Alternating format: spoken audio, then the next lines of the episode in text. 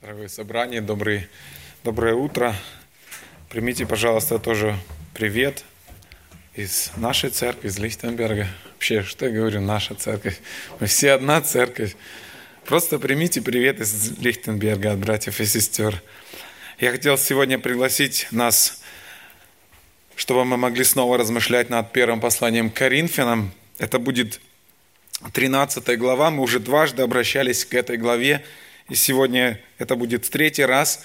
Первое послание апостола Павла Каринской церкви, 13 глава, и это будет с 8 стиха и до конца главы мы будем читать. Первое послание Коринфянам 13, 8, 13. Итак, давайте будем читать. Апостол Павел пишет здесь. «Любовь никогда не перестает, хотя и пророчества прекратятся, и языки умолкнут, и знание упразднится, ибо мы отчасти знаем и отчасти пророчествуем, когда же настанет совершенное, тогда то, что отчасти прекратится. Когда я был младенцем, то по-младенчески говорил, по-младенчески мыслил, по-младенчески рассуждал, а как стал мужем, то оставил младенческое. Теперь мы видим как бы сквозь тусклое стекло гадательно, Тогда же лицом к лицу теперь знаю отчасти, а тогда познаю подобно, как я познан. Теперь, а теперь пребывают сии три – вера, надежда, любовь, но любовь из них больше. Коротко давайте вспомним контекст. Апостол Павел пишет послание церкви, которое для них были характерны – к сожалению, склоки, тяжбы, аморальное поведение, злоупотребление христианской свободой, недостойное поведение, гордыня, эгоизм, они терпели грех у себя в церкви. И вот в 13 главе апостол Павел говорит им о любви. Апостол Павел был убежден в том, что жизнь, основанная на взаимоотношениях, вернее, взаимоотношения, основанные на любви. Именно таким образом должна строиться наша жизнь, должна строиться жизнь где угодно, в семье, в церкви, между людьми. И апостол Павел в первых трех стихах этой главы, он говорит о том, что любовь должна быть. Если ее нет в церкви, тот самый выдающиеся способности, самые яркие, самоотверженные поступки, он говорит, не имеют смысла. Все это будет не больше, чем медь звенящая или кимвал звучащий, если все, что происходит, недвижимо Божьей любовью. Затем Павел говорит о качествах. Помните, мы касались, он говорит о качествах той любви, которая абсолютно необходима. Он говорит, какой, абсолютно, какая, какой должна быть именно эта любовь, которую Бог от нас ожидает. Та любовь, которая является плодом Святого Духа. Потому что очень часто он говорит это, тогда говорил Коринфянам, говорит сегодня это нам, потому что очень часто, знаете, любовь, ту, которую мы себе представляем по-человечески, она очень часто испорчена нашим эгоизмом, испорчена самоцентризмом, желанием угождать самому себе. И вот интересная история такая, которая очень хорошо иллюстрирует наше представление, человеческое представление о любви. Может быть, мы ее, вы уже ее слышали когда-нибудь. К одному пастору пришла молодая девушка и спросила, «Пастор, скажите, что мне делать?» Один молодой человек говорит, что очень сильно меня любит и просит моей руки, и говорит, что если я за него замуж не выйду, то он покончит свою жизнь самоубийством. И она ему говорит, что мне делать? Пастор, выслушав это, говорит в ответ, говорит, не делайте совершенно ничего, абсолютно ничего не делайте, потому что этот человек на самом деле вас не любит. Вот такое представление очень часто у нас о любви. Я люблю себя, и мне нужен ты, или мне нужна ты для того, чтобы мое счастье было еще наиболее полным. Но Божья любовь, о которой апостол Павел говорит, которую он здесь описывает, он открывает ее спектр. И она говорит совсем о другом. Она говорит не о самоудовлетворении, а искреннем служении другим, заботе о благе других прежде всего. И вот одно из качеств или одной из характеристик любви, которой здесь апостол Павел, о котором он пишет здесь в восьмом стихе, где мы читаем «любовь никогда не перестает».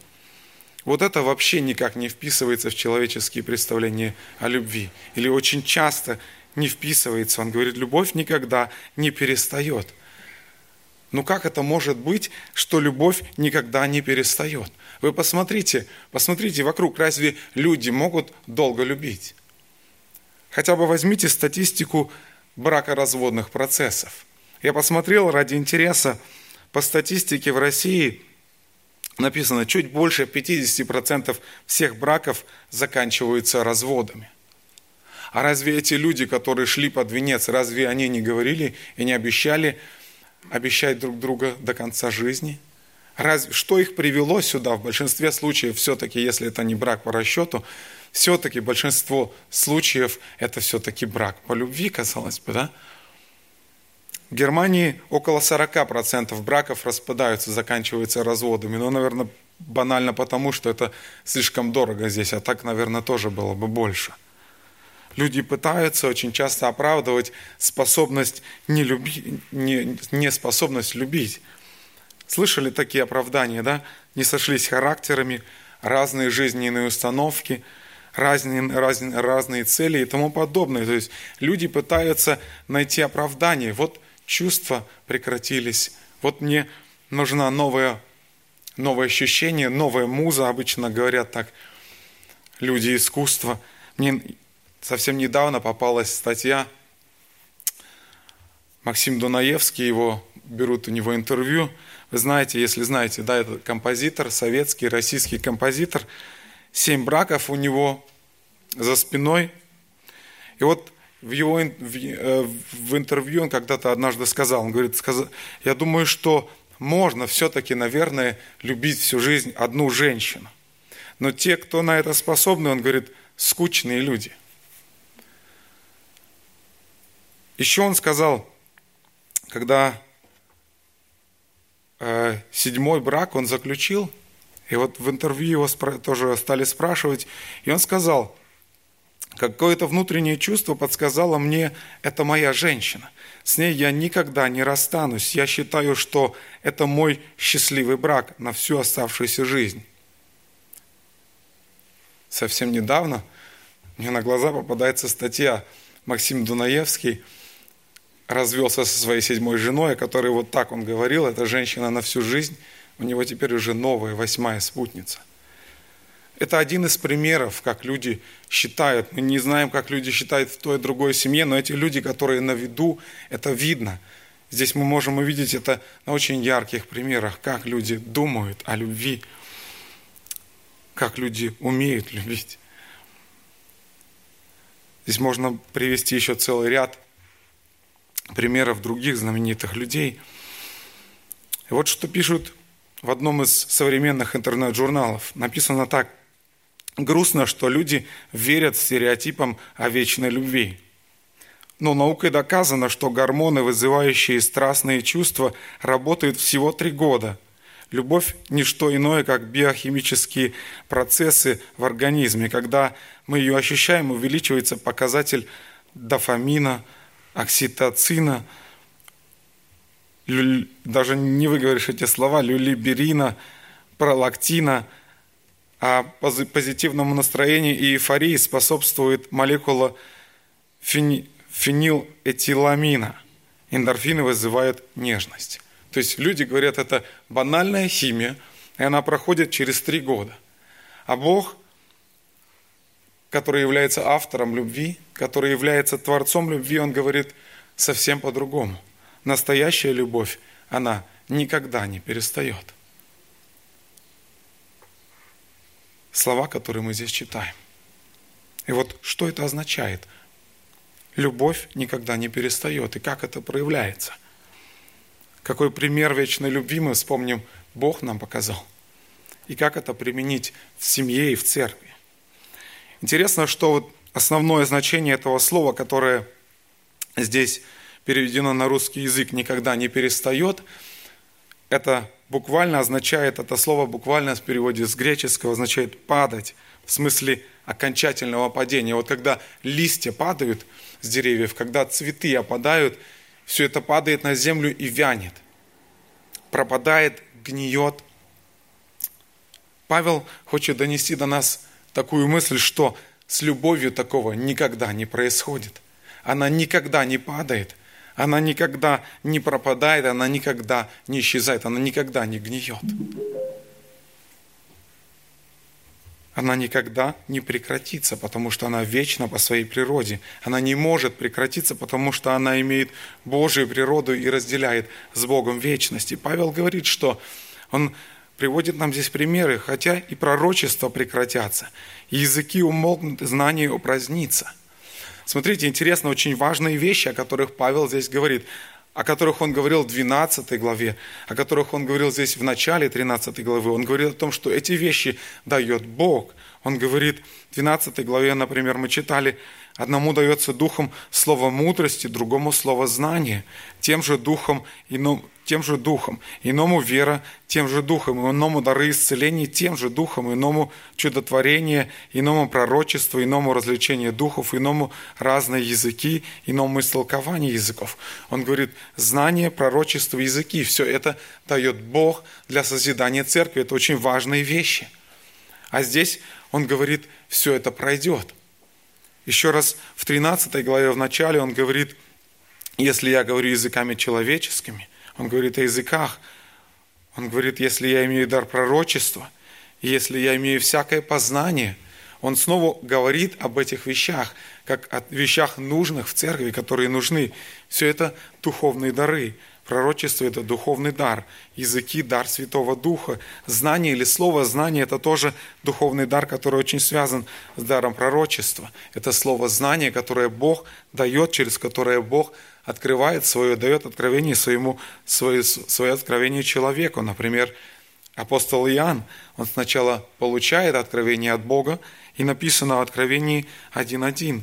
Откровение Иисуса Христа, которое дал ему Бог, чтобы показать рабам своим, чему надлежит быть вскоре. И он показал, послав через ангела своего рабу своему Иоанну.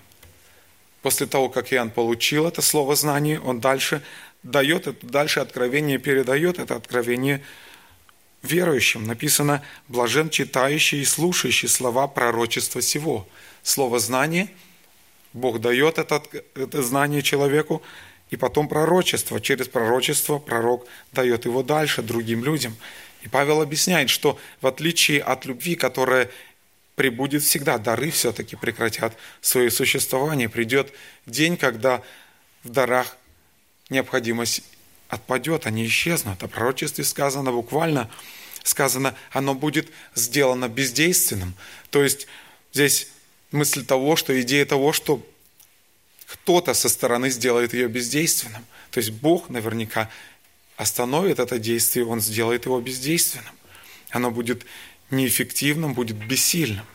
Языки умолкнут. Буквально сказано, что они прекратят сами себя – то есть апостол Павел хочет сказать, что все эти вещи, которые не так важны для церкви, они все-таки носят временный характер. Он так и говорит, ибо мы отчасти знаем и отчасти пророчествуем, но придет момент, когда все это прекратится. Он так и говорит, когда же настанет совершенное, тогда то, что отчасти прекратится – и он здесь использует очень интересную иллюстрацию младенца и мужа. Мы читали, когда я был младенцем, то по-младенчески думал и говорил, по-младенчески мыслил, по-младенчески рассуждал, а как стал мужем, то оставил младенческое. Интересно, дети, младенцы, когда ребенок рождается, он же не говорит сразу «Здравствуй, мама», «Здравствуй, папа». Он сначала лепечет что-то там на своем младенческом языке проговаривает какие-то звуки, потом он начинает говорить слова, он начинает мыслить, он начинает связанные предложения составлять. У взрослого человека по-другому. Взрослый человек умеет выражать свои мысли, умеет объясняться, умеет говорить полные слова. Но если взрослый человек будет делать как младенец, то это будет по меньшей мере странно. Да? То есть, если он будет так пытаться говорить какие-то отдельные звуки и слова, как младенец – и апостол Павел говорит, что когда я был младенцем, это состояние было для меня нормальным. Когда я стал взрослым, для меня теперь другое состояние нормально. И вот как младенцу присуще свое, а взрослому свое, так и дары. Апостол Павел говорит, они важны, но Бог определил их для созидания церкви, и каждому дару на свое усмотрение Он дал определенные времена и сроки. Определенные дары относятся к определенному возрасту церкви. Например, дары, которые были уместны, полезны, необходимы для периода, когда церковь была еще молодая. Он говорит о них.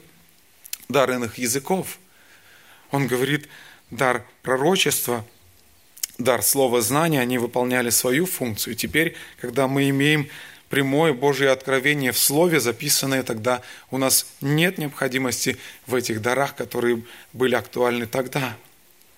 Ряд даров, которые остались и до сих пор, которые действуют, слово мудрости, учительство, дар вспоможения, пожертвования, управления, проповеди – увещание веры, способность к служению пастора, диакона, старейшин, они существуют на протяжении всего, всего, всей жизни церкви. И тем не менее, Павел говорит, что придет время, когда необходимость во всем этом отпадет, какими бы они важными не были, какими бы необходимыми они не были – они перестанут существовать. Он говорит, любовь, напротив, имеет совершенную сущность. Она часть Божьего характера, поэтому оно существует и сейчас, и оно будет существовать вечно. Джонатан Эдвардс написал однажды такие слова. Небеса будут домом вечно наполненным любовью, потому что там Бог, а Бог есть любовь. Павел говорит, потребность в дарах проходит – любовь никогда не перестает. Поэтому он обращал их внимание Коринфян, которые стремились к чему-то проходящему, хотя и очень важному. Они стремились, помните, обладать дарами. Они стремились к дарам, хотя это очень важные вещи. Но Павел говорит, окей, да, они нужны, пользуйтесь ими, приносите благо, назидайте церковь, но все-таки смотрите на то, что вечно. Смотрите на то, что никогда не пройдет. Любовь Божья вечна, и она никогда не перестанет. Бог так говорит о своей вечной любви. Еремия записал 31 глава 3, 3 стихом, с 3 стиха написано так. «Издали явился мне Господь и сказал, любовью вечную я возлюбил тебя, и потому простер к тебе благоволение». Я снова устрою тебя, и ты будешь устроена, Дева Израилева, снова будешь украшаться тимпанами твоими и выходить в хороводе веселящихся, снова разведешь виноградники на горах Самарии, виноградари, которые будут разводить их, сами будут пользоваться ими. Так Бог говорит к своему народу, который, который Он избрал, к народу израильскому. Он говорит, любовью вечную я возлюбил тебя. Но теперь подумайте, вспомните, если вы помните контекст – книги Иеремии, что происходило в народе израильском, как они жили. Интересно, что там процветал грех. Если мы смотрим контекст этой книги, ужасное, ужасающее идолопоклонство, когда люди подражая язычникам, люди, знающие Бога, подражали, подражали язычникам, приносили в жертву своих собственных детей. Там было религиозное лицемерие, неискренность, прелюбодеяние, несправедливость в отношении слабых, жестокость, клевета. Все эти вещи стали нормой. Израиль отвернулся от Бога, он следовал мирской философии. Каждый заботился только о себе, о том, чтобы устраивать только свою жизнь. Безразлично было к ближним, как они живут, что с ними происходит. Вот эта ужасная обстановка, в которой пишет, из, в которой пишет Иеремия. И Бог говорит – в этой ситуации через пророка Иеремии говорит о том, что любовью вечную я возлюбил тебя. Несмотря на то, что народ израильский отступил, люди, к которым Бог обратился, они отвернулись от Него. И Он говорит, любовью вечную я возлюбил тебя. И Он говорит, что вы снова будете устроены. Вы снова будете, ваше поношение будет снято. Да, будет вавилонское пленение, да, будет наказание, Иерусалим будет разрушен, да, будет такое, что Израиль потеряет свою землю, будет страдание за отступление, но Бог говорит любовью вечную, я возлюбил тебя, Он говорит, я не откажусь от тебя. И вот как апостол Павел говорит, послании к римлянам о вечной любви Бога. Послание римлянам, 8 глава, с 35 стиха, очень известные слова. «Кто отлучит нас от любви Божией? Скорбь или теснота, или гонение, или голод, или нагота, или опасность, или меч?» Как написано, «За Тебя умершляет нас всякий день, считает нас за овец, обреченных на заклание, но все сие преодолеваем силою возлюбившего нас» ибо я уверен, что ни смерть, ни жизнь, ни ангелы, ни начало, ни силы, ни настоящее, ни будущее, ни высота, ни глубина, ни другая какая тварь не может отлучить нас от любви Божией во Христе Иисусе, Господе нашем. Павел говорит, никакие обстоятельства, абсолютно никакие, ничто и никто не может отлучить нас от любви Божией, никто не может заставить Бога перестать нас любить. Поэтому очень важно, очень важно эти слова, это напоминание о том, что любовь Божия постоянна, потому что Он сам постоянный. Это я могу меняться. Это мы, люди, можем спотыкаться, это мы можем ходить кривыми путями, без конца снова и снова ошибаться. Это мы можем, у нас может быть семь пятниц на неделе, но Бог, Он любит нас постоянно – потому что Он сам неизменен. Он сделал максимум, все, что можно было сделать, Он отдал своего единственного Сына за нас. Поэтому мы знаем, что мы можем положиться на Слово Божье, которое говорит, «Я даю им жизнь вечную и не погибнут вовек, и никто не похитит их из руки моей». Об этом говорит нам постоянство Божьей любви. Божья любовь постоянно, апостол Павел говорит, все пройдет. Божья любовь никогда не пройдет. Теперь, как мы можем практически проявлять постоянство в любви? Как мы можем этому учиться? Интересно, что это характеристика, которую здесь Павел пишет, что любовь никогда не проходит. Обратите внимание, он пишет, говорит о ней после 15 качеств, которые он выше назвал – о том, что он говорит о том, что любовь долготерпит, милосердствует, любовь не завидует, не превозносится, не гордится, не бесчинствует, не ищет своего и так далее. И после этого он говорит о том, что любовь никогда не перестает. Таким образом, интересно, Священное Писание дает нам простое практическое применение, каким образом мы можем учиться любви, которая никогда не перестает. Так вот, он говорит здесь, смотрите, любовь, которая долготерпит, он говорит, долготерпение, значит, оно никогда не перестает.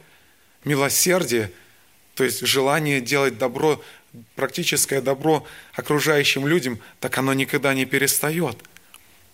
Любовь никогда не перестает терпеть недостатки другого человека. Любовь никогда не перестает делать добрые дела. Любовь никогда не перестает не завидовать никогда не перестает не превозноситься, никогда не перестает не гордиться и так дальше. И продолжать сохранять вот эти качества мы можем только с Божьей помощью. Своими силами это невозможно, но Бог говорит, его, с его, его силой мы можем это делать, потому что Он дает нам и желание, и хотение по своему благоволению.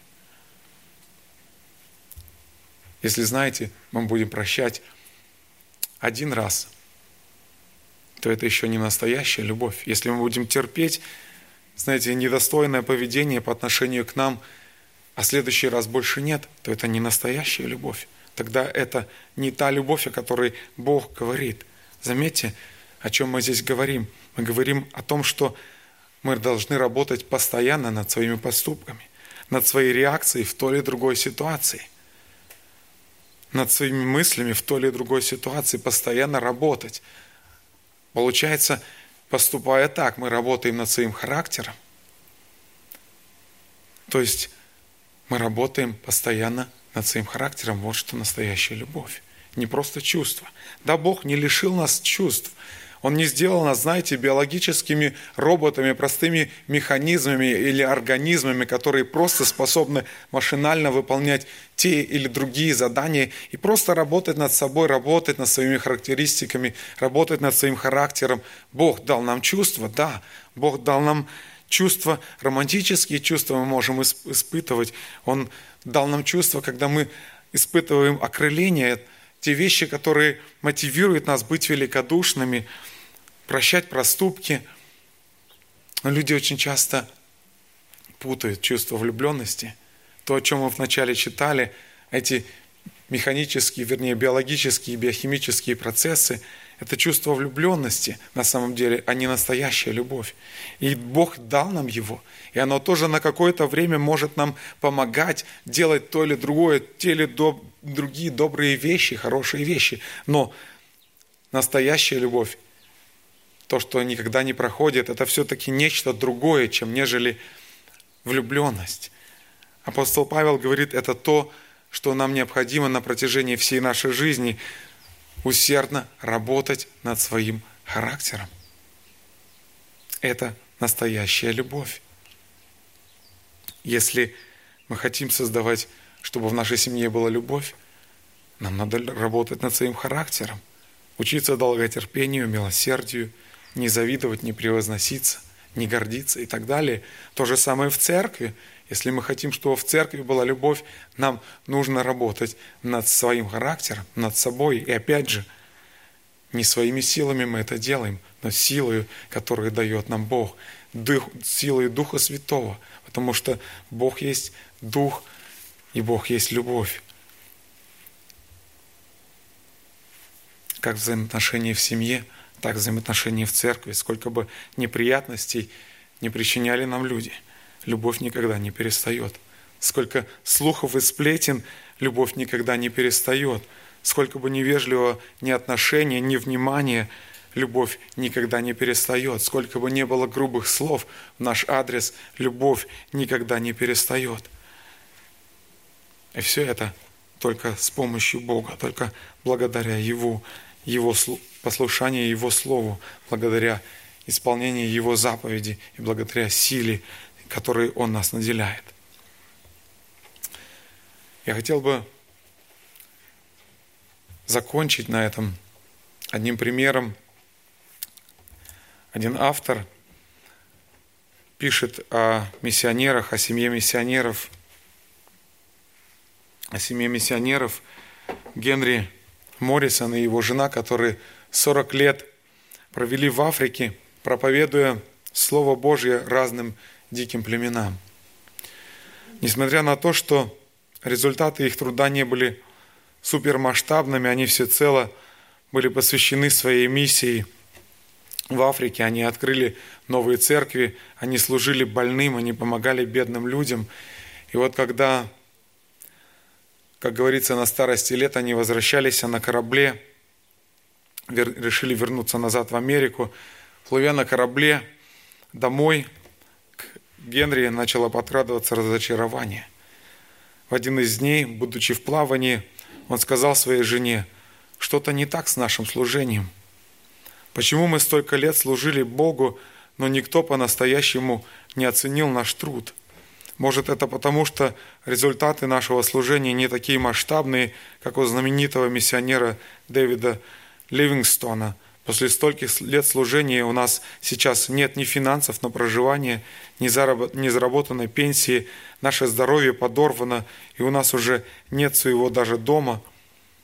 Но когда корабль стал подходить к гавани, начал заходить в гавань Нью-Йорка, то миссионеры были удивлены. Они увидели, что там на берегу стоит, на специально возведенной платформе стоит оркестр – духовой оркестр, который готовился сейчас заиграть музыку.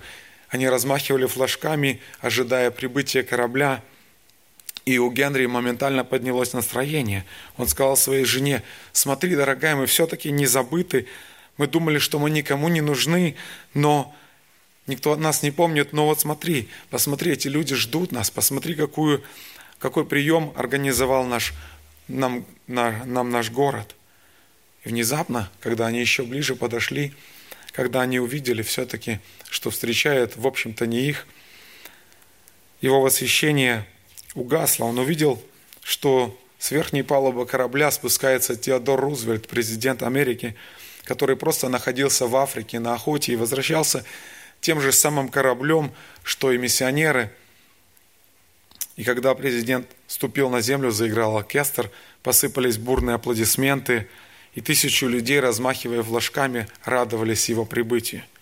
И тогда разочарование Генри стало еще более, чем до этого. В подавленном состоянии они заметно спустились с корабля – обошли радостную толпу, направились в однокомнатную квартиру, которую предоставила им христианская миссия, и распаковывая свои вещи в старой, неуютной, неубранной комнате, Генри сказал своей жене, «Это несправедливо. Никто не ценит наш сорокалетний, сорокалетний труд. Бог, наверное, забыл о нас». И тут жена ему сказала, Генри, а почему бы тебе не уединиться и не задать все свои вопросы Богу, почему так произошло? И он решил последовать совету жены, пошел, закрылся в комнате для молитвы. И не прошло 10 минут, как он вышел из комнаты сияющим лицом. Жена его спросила, что произошло, Генри, что произошло?